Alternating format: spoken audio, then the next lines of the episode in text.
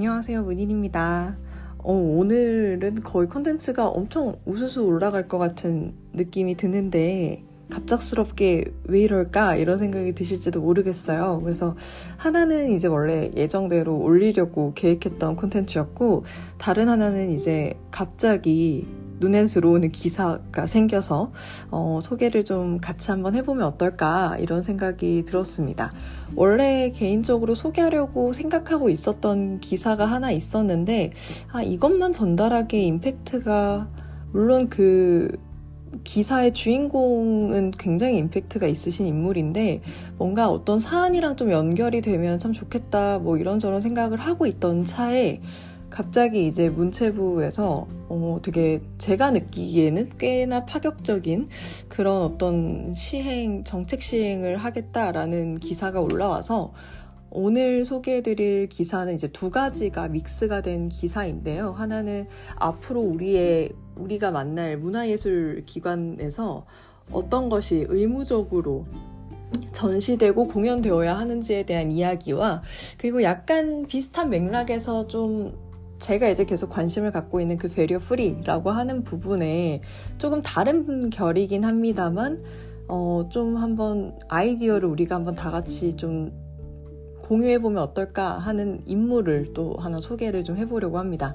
이 두 가지의 믹스가 느낌적으로 제가 그냥, 어, 같이 소개를 해보면 뭔가 시너지가 나서, 어, 우리의 좀 아이디어를 자극하기에 굉장히 좋은 그런 내용이 되지 않을까라는 지금 느낌적인 느낌으로 한번 묶어봤는데요. 이게 괜찮은 묶음일지는 저도 잘 모르겠어요. 그래서 한번 소개를 각각 드려보고 난 뒤에 어, 이야기를 한번 정리하면서 좀 생각을 확장해가는 시간 가져보도록 하겠습니다.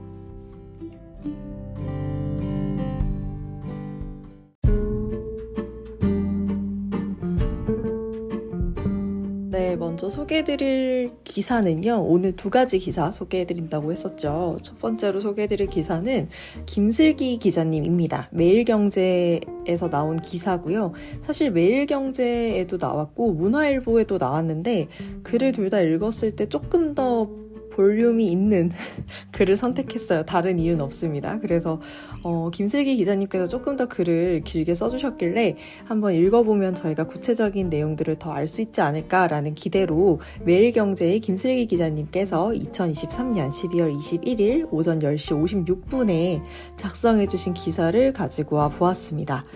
본디 저는 이렇게 좀 뭐랄까 어, 되게 막 이렇게 현실적인 어떤 정책에 대한 기사는 지금 처음 소개하는 것 같아요. 근데 문화예술 측면에 관련된 기사이기도 해서 앞으로 그리고 또 이 정책이 미칠 향후 한 5년에서 10년의 영향 이런 것들을 또 저희가 한번 이야기해 볼 수 있는 시간이 또 되지 않을까라는 생각에 어떠한 어, 이념 그런 거 없이 그냥 제도 그 자체만을 한번 놓고 우리가 한번 생각해보자 라는 시간으로 한번 소개를 해보려고 합니다. 제목은 국공립 공연 전시장 연 1회 이상 장애 예술인 공연 전시 연다 입니다. 장애 예술인 혹시 좀 익숙하게 들어보셨을까요? 그렇다면 정말 대단하신 것 같아요. 저는 좀 낯설었거든요. 장애 예술인. 그동안 베리어 프리를 많이 외쳤지만 장애 예술인이라고 하는 그 예술의 주체로서 그분들을 생각해 본 적은 없어요. 저는 관람객으로서만 생각을 했었는데 어, 최근에 이제 또 다른 기사를 제가 본 겁니다만 눈이 보이지 않는 작가님이 이제 회화를 그리시는 거예요. 그래서 그게 디자인 프레스에서 소개가 됐던 것 같아요. 근데 제가 좀 한번 봐야지라고 생각은 했는데 어, 사실 선뜻 이렇게 눌러서 바, 보지 않았던 건 다른 재밌는 것들이 너무 많아서 그랬던 것도 있고 또 하나는 그 그분이 그리신 작업의 어떤 부분 어떤 작업을 이제 대표 사진으로 걸어주셨는데 뭐 이게 참 사람 마음이 그래요. 그러니까 그분이 장애 예술이니까 내가 다 이렇게 뭔가를 의미를 갖고 봐야지 이게 아니라 거기서마저도 제 취향이 발동해서 어 근데 그림이 내 스타일이 아닌 거예요. 그래서 또 안 눌러지더라고요. 참 묘하게 사람 심리가 솔직하게 그냥 고백하자면 그렇습니다. 그래서 어 어느 순간 나도 그냥 그분들이 만든 작업들을 일반 다른 예술가들과 그냥 비슷하게 보고 있구나. 근데 그냥 단순히 느꼈던 건 뭐냐면 거기서 장애라고 느껴지는 요소가 단 하나도 없었어요. 그 대문에 걸려 있는 그 이미지에서. 그래서 진짜 저도 그 헤드라인에 이게 눈이 보이지 않는 뭐 이런 표현이 없었으면 그게 장애예술이라는 생각을 전혀 하지 못했을 것 같아요. 그래서 그것도 같이 오늘 소개를 좀 해드리면 좋을 것 같은데 제가 준비를 그건 안 했네요. 그래서 다음번에 또 같이 믹스 매치할 만한 기사가 나오면 이야기해 드리도록 하겠습니다. 그러면 일단 바로 본문의 내용 어떤 건지 소개 먼저 드릴게요. 시작하겠습니다. 12월 21일부터 문화예술진흥법 시행령 개정 시행. 장애예술인 창작 활동 공간 마련으로 실질적 도움 기대. 앞으로 국가와 지방자치단체가 설치한 국공립 공연장, 전시장 등 총 750, 750개 기관은 문화예술진흥법 시행령 개정 시행에 따라 매년 1회 이상 장애예술인의 공연과 전시를 개최해야 합니다. 12월 21일부터 시행되는 이 정기 공연 제도는 장애 예술인이 자립적으로 창작 활동을 지속하고 예술을 직업으로 영위할 수 있는 중요한 제도로서 자리매김할 것으로 기대됩니다. 문화체육관광부 장관 유인촌 이하 문체부는 지난 6월 장애예술인의 공연 전시 등을 정기적으로 실시하도록 하는 문화예술진흥법 개정안이 국회에서 통과됨에 따라 장애예술인 단체와 문화예술기관 관계자 간담회 등을 통해 이행을 위한 세부 기준을 마련해 문화예술진흥법 시행령을 개정했습니다. 정기 공연 실시 대상 기관은 공연법에 따라 국가 지자체에 등록한 공연장, 박물관 및 미술관법에 따라 등록한 국공립 미술관이며 이들은 연 1회 이상 장애 예술인의 공연, 전시 등을 열어야 합니다. 공연장 또는 전시장을 2개 이상 갖춘 문화시설은 연간 총 2회 이상 개최해야 합니다. 또한 장애 예술인 작품의 범위로는 작품 창작에 대한 장애 예술인의 기여도가 50% 이상인 작품, 장애 예술인 또는 장애 예술인 대표인 법인 단체가 제작 기획한 작품, 장애 예술인 감독, 장애 예술인이 감독, 연출 또는 지휘자로 참여한 작품, 참여 인력 중 장애 예술인의 비율이 100분의 30 이상인 작품 요건 중 하나를 만족하면 됩니다. 2022년 장애인 문화시설 장애인 접근성 실태조사에 따르면 예술인의 문화예술 행, 행사 활동 횟수는 연 29.3회로 나타나고 있는 반면 장애 예술인의 경우 연 0.9회로 일반 예술인의 30분의 1에 불과한 것으로 나타났습니다. 이에 문체부는 장애 예술인의 안정적인 창작 기반을 만들고 국민들이 장애 예술 작품을 볼 수 있는 기회를 확대하기 위해 정기 공연 제도를 마련했습니다. 문체부는 그동안 장애 예술의 예술적, 사회적 가치에 관심을 가지고 지원 정책을 꾸준히 확대해 왔습니다. 작년 9월에는 역대 처음으로 장애예술인 문화예술 활동 기본 계획을 발표해 효율적인 장애예술인 지원 체계를 마련했고 올해 3월에는 장애예술인 창작물에 대한 우선 구매 의무화 제도를 시행했습니다. 그리고 이번에 국공립 공연장, 전시장에서 장애예술인을 위한 공연, 전시 의무화 제도를 통해 장애 예술인의 창작 활동 지원을 계속 강화하고 있습니다. 7천여 명에 이르는 장애 예술인과 220여 개 장애예술 단체에 대한 지원은 예술 전반의 다양성 확보와 생태계 확장을 위해서도 필수적입니다. 문체부는 앞으로도 다양한 정책을 마련해 창작 활동 기반을 마련할 계획입니다. 문체부 유인촌 장관은 정기 공연 제도를 시행하면 국가와 지자체, 소관 문화시설에서 장애예술인의 공연과 전시를 접할 기회가 많아지고 결과적으로 장애인뿐만 아니라 장애예술에 대한 인식도 달라질 것이라고 밝혔습니다.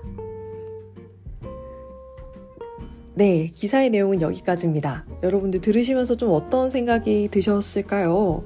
어, 우선 지금 제가 개인적으로 좀 주목해서 밑줄을 친 부분은 문화예술진흥법 시행령 개정에 따라서 해당되는 기관이 총 759개의 기관이 있다라는 거.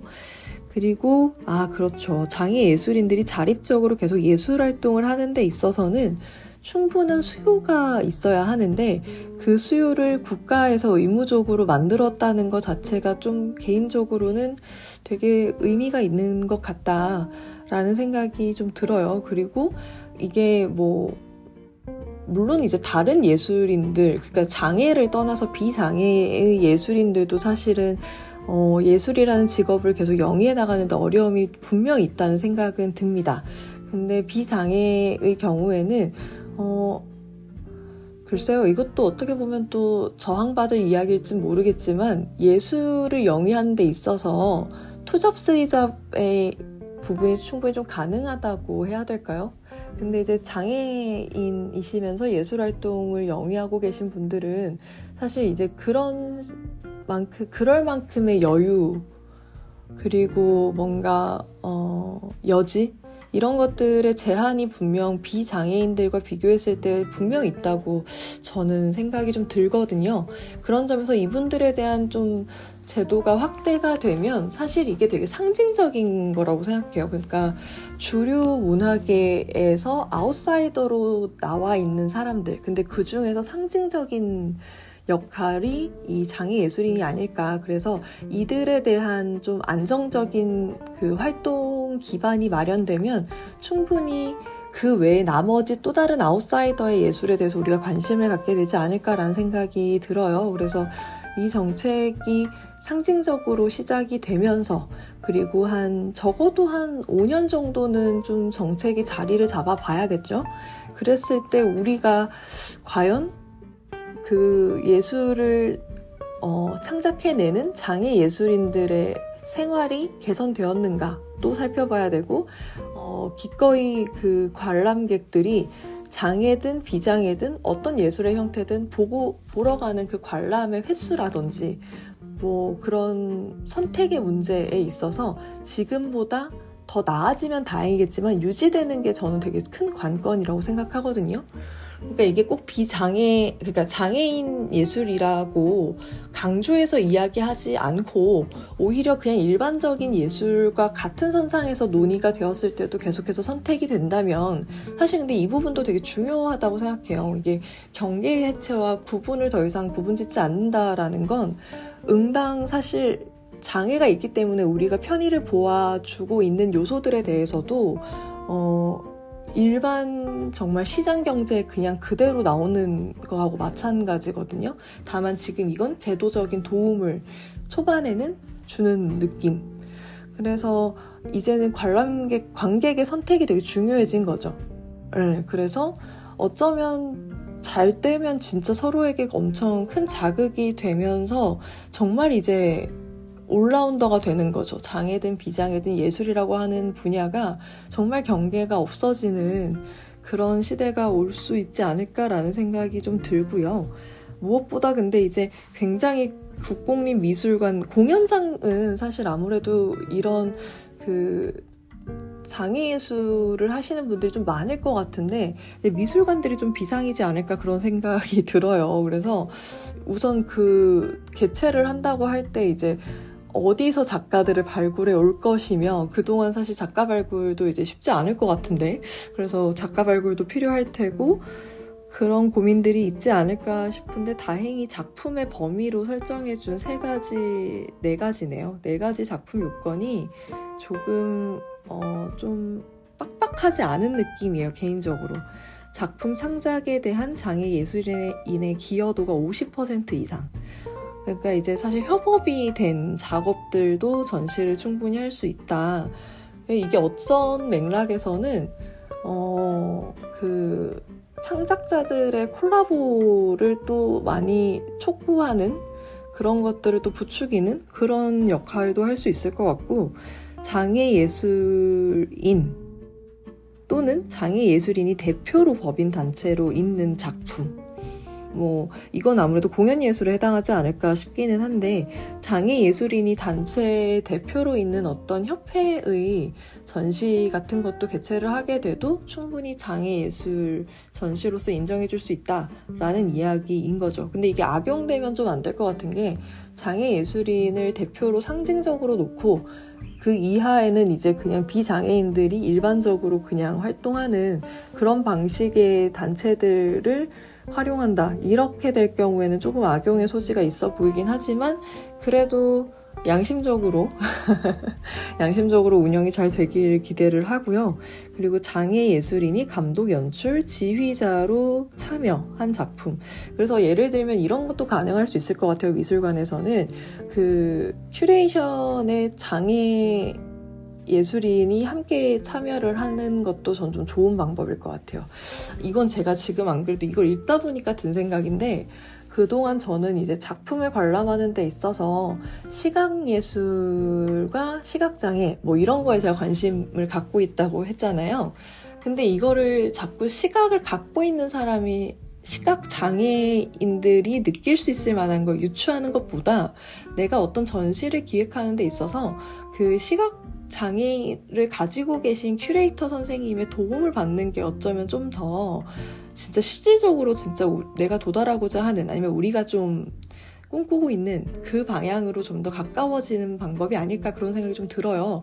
그래서 어쩌면 이제 기관에서 그런 시각이든 청각이든 장애를 가지고 계신 분의 큐레이터가 새롭게 등장하고 좀 전면에 나설 수 있게 되는 기회가 또 되지 않을까라는 그러니까 음, 작품을 창작하는 공급자로서의 장애 예술인의 입지도 확장될 수도 있고 또 하나는 그런 작품을 수요하는 기관에서 장애 예술을 컨트롤하는 큐레이터가 전문적으로 또 등장할 수 있는 것도 기대해 볼 수 있는 부분이 아닐까 그런 생각이 듭니다.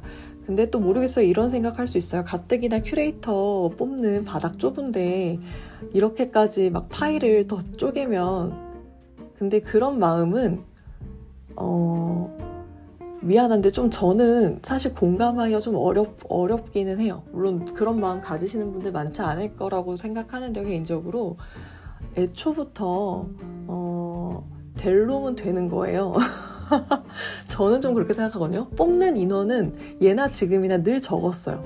늘 적었고, 그리고 뭔가 이제 이런 분, 이런 분야에 뭔가 새로운 자꾸 다양성이 들어와 주어야 확대가 되고, 결국은 우리가 속해 있는 그 문화예술계의 파이가 커지는 게 우리한테 결국 도움이 되고 더 많은 사람들을 뽑게 하려면 이런저런 다양성들이 계속 들어오면서 그 집단의 규모가 계속 커지고 그 집단이 소속되어 있는 분야가 자꾸 확장되는 게 더, 저는 더 중요하다고 생각하거든요. 당장에 그런 뭐 이것도 지금 제 추정이죠. 그러니까 지금 사실 이거는 공연과 전시를 1회 의무로 개최해라. 그래서 지금 제가 느낄 때는 정말 그 창작을 하는 장애 예술인들을 위한 제도로 생각이 되지만 이게 조금 더 발전돼서 나아가면 사실 장애를 갖고 계신 분들께서 큐레이터로서 활동을 해주시는 것도 그리고 독립 전시기획 이런 것으로 활동해 주실 때도 되게 다른 기관과의 협업에 있어 되게 큰 도움이 서로 되겠다. 결국은 계속 상부상조예요. 우리 옛날부터 그 우리 오래된 가치잖아요. 예, 그러니까 사실 그런 맥락으로 좀 넓은 마음으로 생각해보면 어떨까 그런 생각이 들고요. 또 하나는 참여 인력 중에 장애 예술인의 비율이 100분의 30. 그러니까 30%네요. 10명 중에 3명. 그러니까 뭐 보통 그런 거 많이 하잖아요. 우리 그룹전 많이 하잖아요. 그럼 그룹전 할 때, 음, 30%라고 하면 5명 그러면은 1.5명이니까 한 2명 정도. 아니면 10명이면 3명. 뭐 이런 식으로. 아, 5명이면 한 분이면 되나요? 아, 그래도 25%밖에 안 되잖아. 그쵸? 그러니까, 어, 그 정도의 요건이 만족하면, 그러니까 제 생각에 지금 범위를 꽤 많이, 어, 높이지 않았어요. 빡빡하지 않은, 않기 때문에, 어, 공연 전시를 개최하는 데 있어서 미술관도 부담, 이 정도는 사실 어렵지 않게 해내실 수 있지 않을까. 이거는 제가 우리 미술관 제가 정말 좋아하는데 국공립 미술관들 우리 미술관에 계신 큐레이터 선생님도 충분히 하실 수 있다고 생각을 합니다. 그래서 어쩌면 지금 12월부터 12월 21일부터 이게 지금 시행되기 때문에 개인적으로 저는 이제 앞으로 향후 5년간의 전시들이 굉장히 기대가 좀 많이 되었어요. 이 정책을 통해서.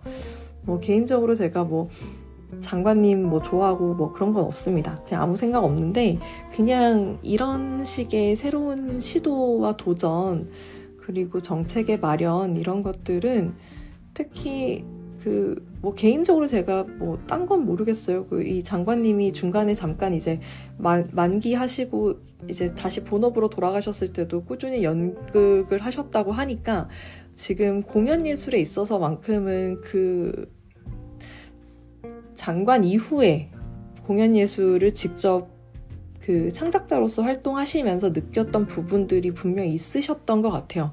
그리고 그게 이제 정책으로 다시 한번 내가 한번 좀 뭔가 만들어 볼 수 있는 기회를 어, 관장으로서 자리매김하셨기 때문에 오셨을 때 좀 더 실질적으로 정말 도움이 되고 우리 관객들조차도 이제 몸으로 느낄 수 있는 그런 예술들, 그런 정책들 마련에 앞장서 주시면 참 좋겠다. 지금 나온 이 정책에 대해서는 앞으로 한 5년간 이게 어떻게 긍정적으로 작용했는지 안 했는지 평가는 그때 가서 해봐야겠지만 개인적으로 저는 어, 꽤 좋은 지금 제안이지 않았나 이런 생각을 해보기는 하는데요. 또 모르겠습니다. 들어보시는 제 팟캐스트를 들으시는 분들 중에 또 여기에 대해서 이런저런 생각들이 드시는 분들이 분명 계실 것 같아요.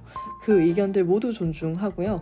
그리고 우리가 또 중요한 건 근데 모두 같은 마음 아닐까요? 결국 그래 오케이 이왕 통과된 거 어떻게 되나 보자. 한번 두고 보자.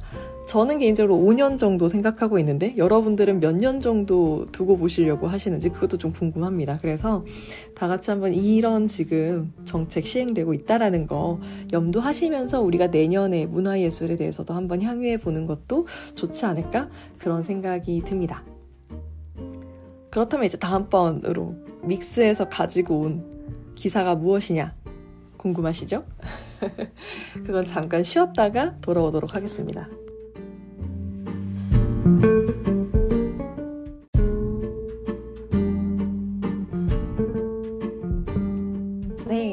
네, 돌아왔습니다. 두 번째로 소개해드릴 기사는 어, 유승목 기자님이 쓰신 기사입니다. 문화일보의 기자님이시고요. 2023년 12월 19일 오전 9시 13분에 작성된 기사입니다. 어허, 들어본 기자인데? 라고 생각하시면 정답인데요. 제가 일전에, 어, 장욱진 전시에 그 전시 디자인 기획관 김 성함이 김 무엇이었는데 근데 하, 밑에 이제 계속 기사에서 김 기획관은 김 기획관은 이렇게 해가지고 지금 머릿속에 김 기획관밖에 기억이 안 나는데요. 어쨌든 그 전시 디자인에 대한 이야기를 소개할 때 그때 기자님이 유승목 기자님이셨어요. 근데 이번에도 굉장히 인터뷰를 하시는데 굉장히 특화된 기자님이신지 모르겠는데 인물에 대한 선정이 꽤 범상치 않습니다. 그래서 저는 어쩌면 다음번에 만약에 어떤 인물을 또 소개하게 될 때 또 이 기자님이면 어떡하지 이런 생각이 좀 들긴 하는데요. 문화일보에서 나온 기사이고요. 2023년 10월 19일 오전 9시 13분 아침 일찍 올리셨습니다. 부지런한 기자님이세요. 제목은요. 서구 남성 중심 벗고 전 지구적 미술사 쓸 것. 이것도 따옴표가 있습니다. 누군가의 말을 인용했다는 뜻이죠. 오늘 제가 이제 소개해드릴 이 인물은 개인적으로 제가 미술관에서 작년에 일할 때 이분과의 컨택을 시도했던 적이 있어요. 어, 그 뭐, 약간 그냥 짧게 그냥 썰을 풀자면 그때 제가 미술관에서 일할 때 백남준의 작품을 어, 함께 이제 저희 사수님께서 진행하시는 프로젝트였는데 대형 프로젝트였고 거기에 제가 참여할 수 있는 영광을 얻게 되었습니다. 그러다가 이제 그 작업이 마무리될 쯤에 그 작업에 대한 도록을 발간해야 되는데 거기에 이제 글을 기고를 받았어야 했어요. 그래서 어떤 분께 글을 받는 게 좋을까 하다가 어, 해외에서 백남준 관련해서 이제 전시를 하신 이력이 있는 이분을 발견하게 되면서 이분께 글을 좀 받아보자 뭐 이런 제안이 관장님한테서 나왔는지 사수님께서 나왔는지 근데 제 기억에 관장님께서 지시하셨던 것 같아요.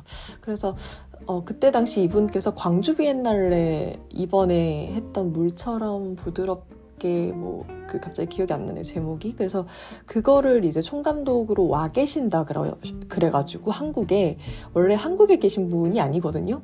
그래서 한국에 와 계신다고 하니까 그러면은 연락을 해서 이제 한번 요청을 드려야겠다 했는데 그분의 개인 이메일을 구하는 게 진짜 어려웠어요. 그래서 그때 광주 비엔날레 측에 이제 연락을 해서 감독님께 좀 전달해달라 이야기를. 근데 이제 당시에 감독님께서 워낙 많은 일을 하고 계셨었던 상황이라 저희 거 글 써주기가 조금 어려울 것 같다. 그래서 미안하다. 이런 답변이 이제 돌아왔던 기억이 납니다.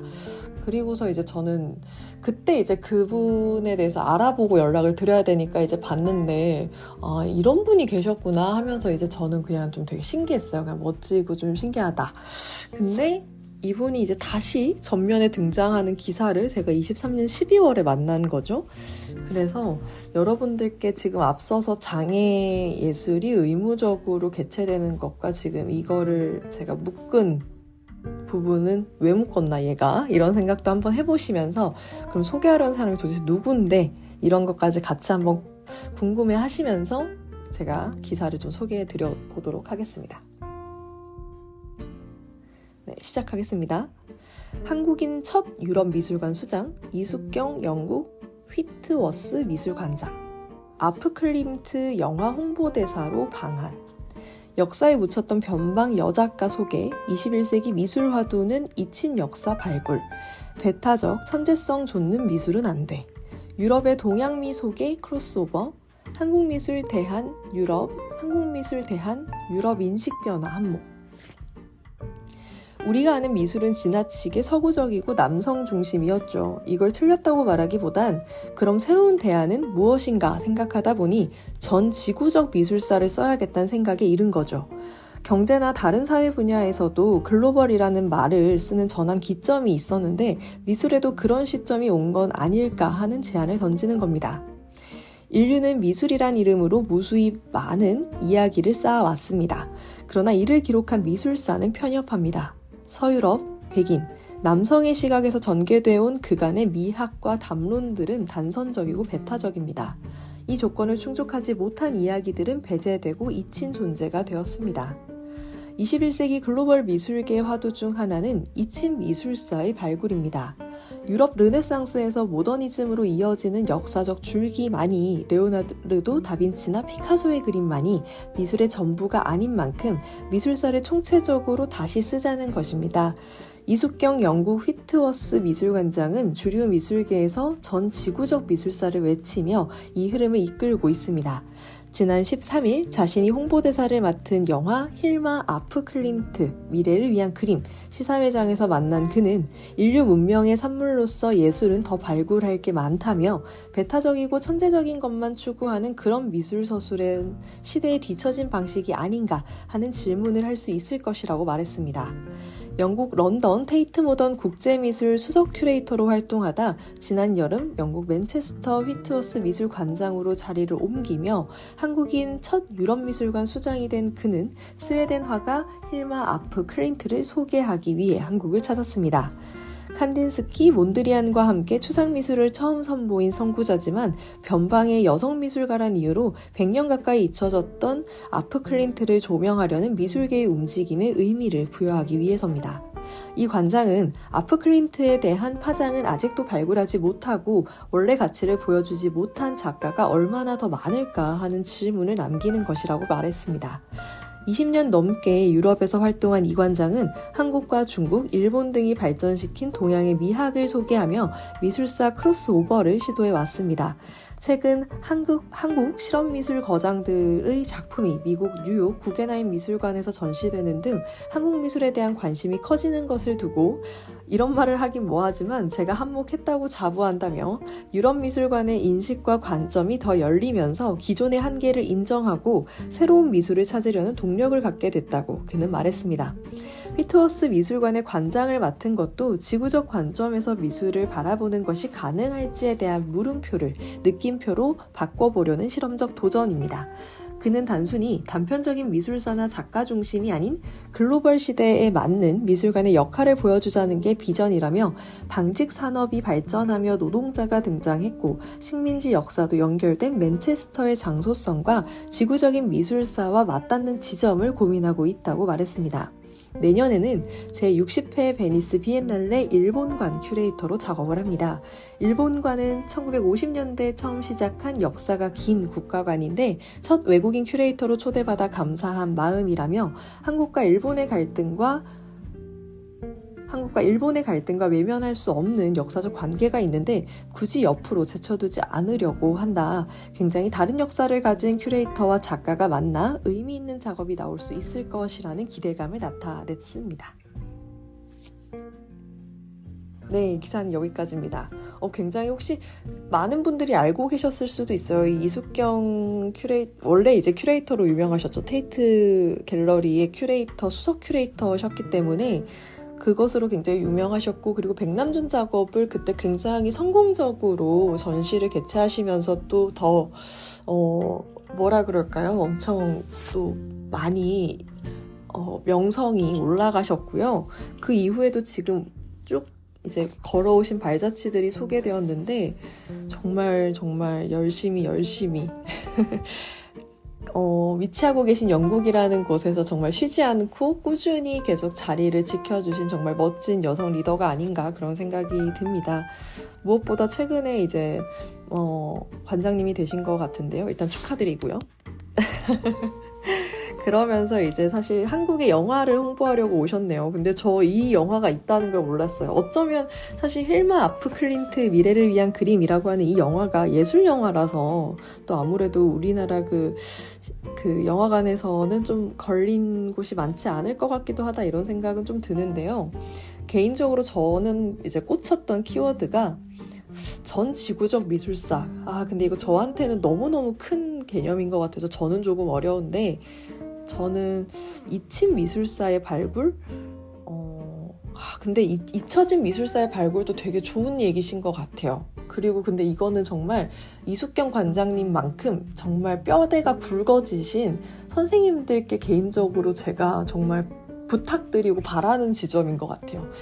저는 일전에도 한번 논문 쓰는 것에 대한 이야기를 하면서 한 거, 얘기 드린 것 같은데, 어, 석사생 때 그리고 지금도 공부를 하다 보면 아직까지도 여전히 주류 미술들이 눈에 제일 먼저 들어오고요. 그게 여전히 제일 참 예쁘다는 생각을 지우질 못하고 있어요. 그게 결국은 뭐랄까 이제 계속 그것만 보다 보니까 그것만 눈에 들어오는 거죠. 근데 이제 서, 서히 다른 것들이 눈에 들어올 시점은 이 분야에서 어느 정도 전문성이 좀 키워지고 그리고 충분히 이제 예쁜 걸 많이 봤다. 이제 만족한다. 더 이상 나 이제 이런 거 안 쓰고 싶다. 지겹다. 이런 마음이 들 때쯤 이제 새로운 것들이 눈에 들어올 것 같은데 그게 저는 이침 미술사에 대한 연구의 시작점이 아닌가 그런 생각을 조금 해봅니다.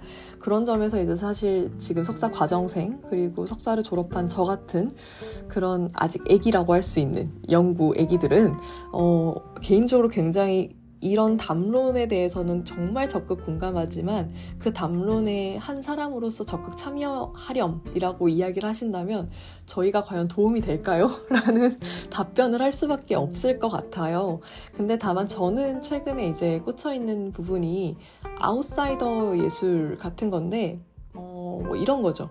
주류 예술계라고 우리가 흔히 지칭하면서 사, 화가들을 봐왔다면, 전 제가 조선시대를 공부하니까, 근데 이제 어 뭐 예를 들어 이런 거예요. 뭐 우리는 분당 정치가 이제 조선 후기를 이제 거의 이제 지속해서 이루어져 왔고 붕당 정치가 그리고 그 속에서 뭐 동인과 서인의 대립, 서인이 다시 뭐 노론과 소론으로 나뉘고 동인이 남인과 북인으로 쪼개지고 막 난리가 나는 그 와중에 결국 서인 그 중에 노론 노론도 다시 벽파와 시파로 나뉘어지고 그리고 그 노론이 또 이러, 이념에 따라서 또 호론과 낙론으로 나뉘어지고 결국은 세도 정치까지 이루어지는 그 일련의 과정 속에서 어 그러니까 강령 벽파만이 살아남게 되죠. 그 과정 속에서 예술을 보는 그리고 미술에서 주류라고 우리가 인식했던 집단은 경화세족이라 그래서 결국 서울에 기점을 두고 기반을 두고 그런 정계와도 멀지 않으면서 충분히 재정적으로 여유가 많은 사람들이 후원을 할 수 있고 작품을 소장할 수 있다라고 봤던 게 일반적인 지금까지의 연구였던 것 같아요. 근데 저는 조금 다른 시각에서도 보고 싶은 거예요. 왜냐면 제가 마침 연구했던 장르 이 방작이 그럼 그 주류 미술계에서 인기가 있었냐? 그러면 어 인기가 없었어요. 그 당파들하고 생각보다 관련이 없어요. 그러다 보니까 제가 그럼 이 방작이라고 하는 장르는 그림이 계속 그려졌는데 그럼 누가 이걸 자꾸 그린 거지? 그러니까 자발적으로 그림을 연습하기 위해 그렸다고 하기에는 너무 공을 많이 들였고 수요가 어딘가 있었다는 건데 이 수요의 출처는 과연 무엇인가? 그렇게 해서 타고 가다 보니까 그 정치에서는 많이 배제가 된 어쩌면 유배를 갔던 인물들, 뭐 이제 그런 사람들, 그리고 정계에서 가까워지면 위험에 처할 수밖에 없는 종친들, 그런 사람들이 이제 주로 모인 곳이 강화도인데 이 강화도라고 하는 곳을 기점으로 경기 서북부 지역이 저한테 굉장히 묘한 공간으로 지금 와닿는 중이에요. 그래서 저는 지금 그동안 노론, 서인 중심으로 연구가 되어 왔던 부분에서 조금 벗어나서 이미 사실 제가 존경하는 박은순 교수님, 제가 미술사 공부하면서 제 회화사를 지도 교수님 말고 저를 지도해 주셨던, 2년간 지도해 주셨던 교수님이 박은순 교수님이신데, 일찍이 교수님께서는 소론계를 주목해서 한번 언급하신 바가 있어요. 근데 저는 이제 소론계에서도 어, 완벽하게 아웃사이더로 좌천됐던 강화도로 들어가서 그들만의 리그를 만들며 살았던 그 흔히 이제 양명학을 수용했다. 그래서 조선 심학을 이루어냈다라고 말하는 그 정제도와 그 이하의 학파에 대해서 전 지금 요즘 관심을 갖고 있거든요. 근데 그들과 지금 현재 주류 미술 조선시대 회화사의 연결고리가 연구된 바가 없어요. 그냥 이광사라고 하는 인물이 서예를 동국진체라고 하는 아주 유명한 서예를 썼기 때문에 만들어냈기 때문에 그거에 있어서 약간 언급된 바가 있지만 서예사 쪽에서는 미술사에서는 사실 언급된 바가 없어서 제가 좀 징검다리를 한번 좀 놔보고 싶다라는 생각이 조금 든 상태입니다. 그래서 제가 할 수 있는 영역이라면 한 이 정도인 것 같아요.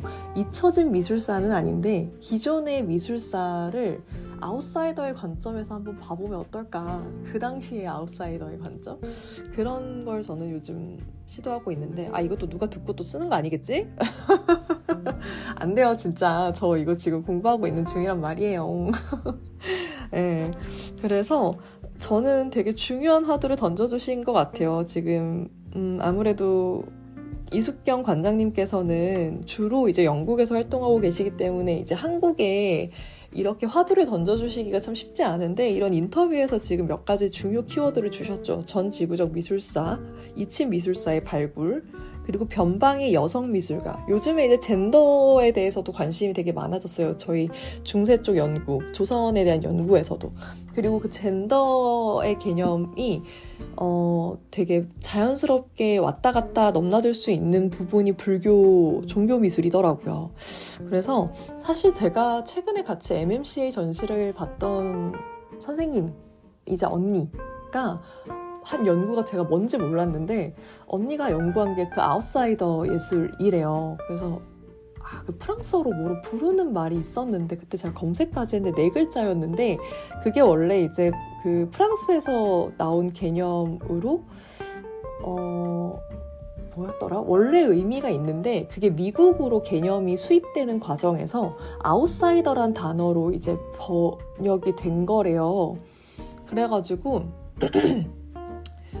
그게 이제 약간 좀 원래 의도에서는 약간 변형되었는데 어쩌면 그게 지금의 새로운 예술계를 만들어낸 그런 연구를 했다길래 너무 멋진 거예요. 사실 우리나라에서는 그런 관점의 개념이 변환이 되어서 우리 미술계에 어떤 영향을 주었다. 이런 접근 방식은 어, 그런 개념을 찾는 것도 사실 쉽지는 않으니까 그래서 어, 너무 재밌는 연구를 했다 언니 이런 얘기를 했는데 그분은 지금 이제 자기가 어쨌든 프랑스와 미국 예술을 연구했 하고 한국에서 어쨌든 일을 하려고 생각해 보니 한국에서도 그걸 적용할 수 있을 만한 아웃사이더 예술이 좀 필요한 것 같다. 그래서 요즘에 이제 약간 좀 그런 무속신앙 같은 거? 이런 거에 관심을 좀 갖고 있던데 제가 넌지시 불교 미술도 얘기를 했어요. 종교적인 거 젠더에 있어서는 좀.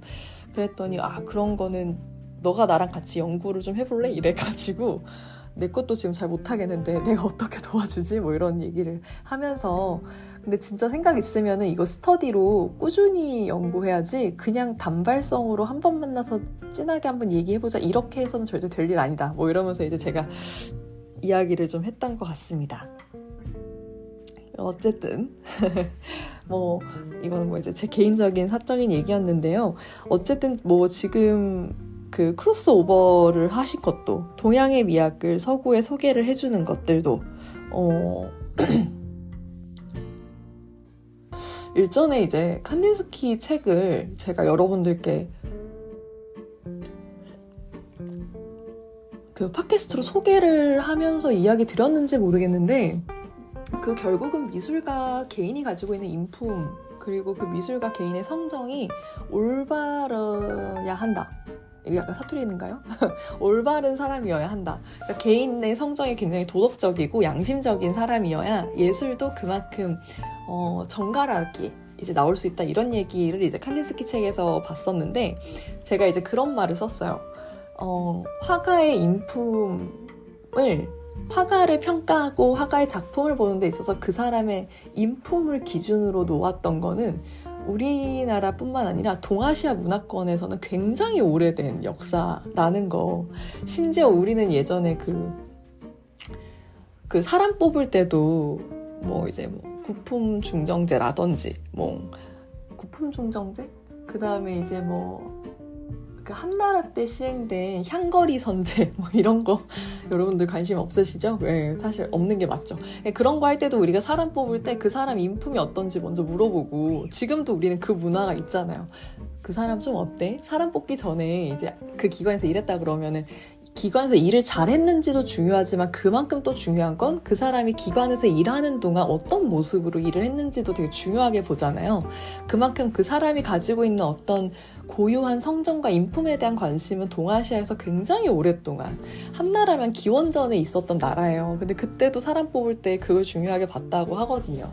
그래서 저는 이게 새삼스럽지 않은 개념인데 이런 생각을 한 적이 있어요. 그래서 이게 어쩌면 이숙경 관장님께서 해외에 나가서 동양의 미학을 소개하면서 서양을 우아하게 만들었던 지점들이 이런 거 아닐까. 서양에서는 개인에 대한 주목이 이제 근대에 넘어오면서부터 시작됐죠. 그 전까지는 이제 신이 이제 절대적인 자리에 있었고, 그리고 또 절대왕권이 수입되면서 또 왕이 또 되게 중요했다가, 개인이라고 하는 것이 이제 부각됐던 시점이 이제 시민혁명 막 이런 것들이 막 온갖 혁명이 일어나면서부터인데, 우리는 그 모든 것들이 다 유지되면서 개인의 성정에 대해서도 계속 관심을 가져왔다라는 거죠. 우리는 부처님도 믿고, 뭐, 공자 맹자도 중요하다고 생각하고, 왕은 이미 중앙 집권이 되어 있는 상황 속에서도 개인이 이 유학 자체가 수신제가 치고 평천하잖아요. 결국은 유학에 대한 그 문화는 내 개인이 잘 치, 이렇게 수신을 잘 하고 있느냐, 내 개인을 잘 수양하고 있느냐부터 시작하거든요. 그러니까 내가 수많은 종교와 수많은 왕을 모시고 만나는 과정 속에서도 결국 내 스스로가 가장 잘 다스려지고 있는지가 1번이다 보니까 우리는 그 모든 것들이 다 병존했던 문화였던 거예요. 어떻게 보면. 갑자기 되게 대단한 것 같다. 그죠? 우리가. 근데 이제 저도 사실 그런 생각을 해요. 그래서, 어, 우리가 어쩌면은 이제 막 기술적인 거 그리고 뭐 지금의 이 글로벌을 리드 리더하고 결국 세계 1등 나라 하면 미국 그런 거 이제 뭐 순위로 생각하고 이러면은 조금 어, 기분 상하고 막 1등 나도 하고 싶고 뭐 이럴 수도 있을 것 같아요. 근데 이어령 선생님께서 그런 얘기 하셨거든요. 같은 방향으로 뛰면 순위가 생기는데 각자가 360도로 확산하듯이 뛰어버리면 모두가 전 부분에서 1등이라고. 그렇게 치면 우리나라도 분명 1등인 부분이 없을 수가 없어요. 무조건 있어요. 한계가 아닐지도 모릅니다. 그래서 저는 뭐 그런 점에서 음, 글로벌 시대에 맞는 미술관의 역할을 보여주려고 하시는 게 지금 이숙경 관장님의 어, 기조신 것 같아요. 이게 이숙경 관장님만 할 수 있는 거죠. 왜냐면 영국에서 20년 넘게 일하면서 서양 미술이 어떤지도 공부하셨고, 근데 기본적으로 동양에서 한국인으로서의 어떤 정체성, 그리고 지금 워낙 K 문화가 이렇게 많이 전 세계적으로 흥하고 있는 것들에 대한 그 시류도 읽어내고 계신 분이기 때문에 충분히 그 양자를 어, 조율해 내실 수 있는 분이라고 생각해요. 그리고 그 부분에서 접합만 이뤄내면 어, 관장님께서 원하시는 전 지구적 미술사 서술이 불가능하지 않겠다라는 생각이 듭니다. 그렇다면 이제 이런 이야기를 또 해봐야겠죠. 장애 예술인 공연 전시를 의무화하는 것과 이숙경 관장을 연결한 이유가 뭐냐? 결국은 저는 변방 그리고 잊혀진 이라고 하는 그 두 가지 키워드 때문에 이걸 연결했다고 보시면 돼요. 잊혀진. 제가 요즘에 또 꽂혀있는 단어기도 한데요. 잊혀진. 아, 잊혀진이라는 단어가 주는 느낌이 있잖아요. 음, 타이에 의해서 잊혀진 것도 있겠지만 어쩌면 나도, 나도 영향을 준 것도 있는 것 같은. 그래서 스스로에 대한 반성과 회환을 좀 많이 하게 되는 단어인 것 같은데, 어, 뭐, 그런 감정에 좀 휩쓸려서 막 슬퍼하고 막 나 그동안 이런 거 왜 모르고 살았을까? 이런 거는 아무짝에도 쓸모없다고 저는 생각하고 잊혀졌던 거 그동안 내가 놓쳤던 거 맞다 인정. 그리고 그거에 대해서 우리 그 쇼펜하워가 얘기하죠 거기에 따른 징계 충분히 받는다. 그 징계 내가 이제 바, 뭐 무슨 징계가 있을까요? 제가 받을 수 있는 굉장히 노잼 학위 논문을 썼다는 거, 주류 미술사에서 이미 다 다룬 것들을 다시 한 번 더 다뤘다라는 거, 그런 게 징계였을까요? 근데 뭐, 뭐, 잘 모르겠습니다. 근데 어찌됐든지 간에 알았으면 됐고, 진짜 그, 슈펜하우의 얘기처럼 내가 그런 걸 잊었더라. 안타깝고 속상한 마음이 든다. 그게 내 징계. 그러면 나는 앞으로 이거를 잊지 않으려고 노력해야겠다. 다음에는 똑같은 실수하지 않을 거야. 점, 그리고 책을 덮는 거. 불행이 찾아오고, 불행, 불행이 온 거보다 더 중요한 건 불행이 지나간 뒤라고 하잖아요. 근데 이것도 마찬가지죠. 우리가 그동안 잊어왔고, 변방으로 치부했다고 생각했던 것들. 그랬구나. 우리 그때 그렇게 생각했구나. 그럼 다시 그거를 전환시켜서 다시 안쪽으로 들어오게 돌리는 거죠. 원래 그 뭐라 그러지? 양들도 날씨가 추워지면 이렇게 막 모인대잖아요. 그래서 이렇게 동그랗게 양들이 모여 있으면 제일 따뜻한 아 그 펭귄인가요? 펭귄이었던 것 같다. 펭귄들이 이렇게 원을 모아 모여, 원을 이제 구성해서 이렇게 막 모여 있는데 이 친구들이 이렇게 돈대요 안에서. 그러니까 맨 안쪽에 있는 친구들이 가장 온기가 많으니까 이제 그 안쪽에 있는 친구들이 바깥으로 한 번씩 나오면서 바깥에 있는 친구들이 안으로 들어오고 그렇게 이동한대요. 돌면서. 그러면서 이 온도의 항상성이 생기는 거죠. 이 그 펭귄 집단 내에서. 예술도 이제 그렇게 한번 온기를 우리가 한번 나눌 때가 되지 않았나 그런 생각 들어요. 어떤 부분은 과열돼도 너무 과열되어 있잖아요. 뜨겁다고 생각하는 부분은 너무 뜨겁고 냉기가 도는 곳은 냉기의 수준이 아니라 그냥 너무 얼어붙어 있는 수준이잖아요. 그러니까 그런 것들을 우리가 한번 공유를 이렇게 할 수 있는 부분, 그리고 우리가 순환을 시킬 수 있는 부분들을 한번 해보자. 그런 게 지금 제가 오늘 소개해드리는 기사에서 어, 함께 이야기해보고 싶은 부분, 그리고 우리가 함께 또 어떻게 하면 좋을지 생각해보고 싶은 부분이라고 말할 수 있겠습니다. 한번 이제 슬슬 또 마무리를 해볼까요?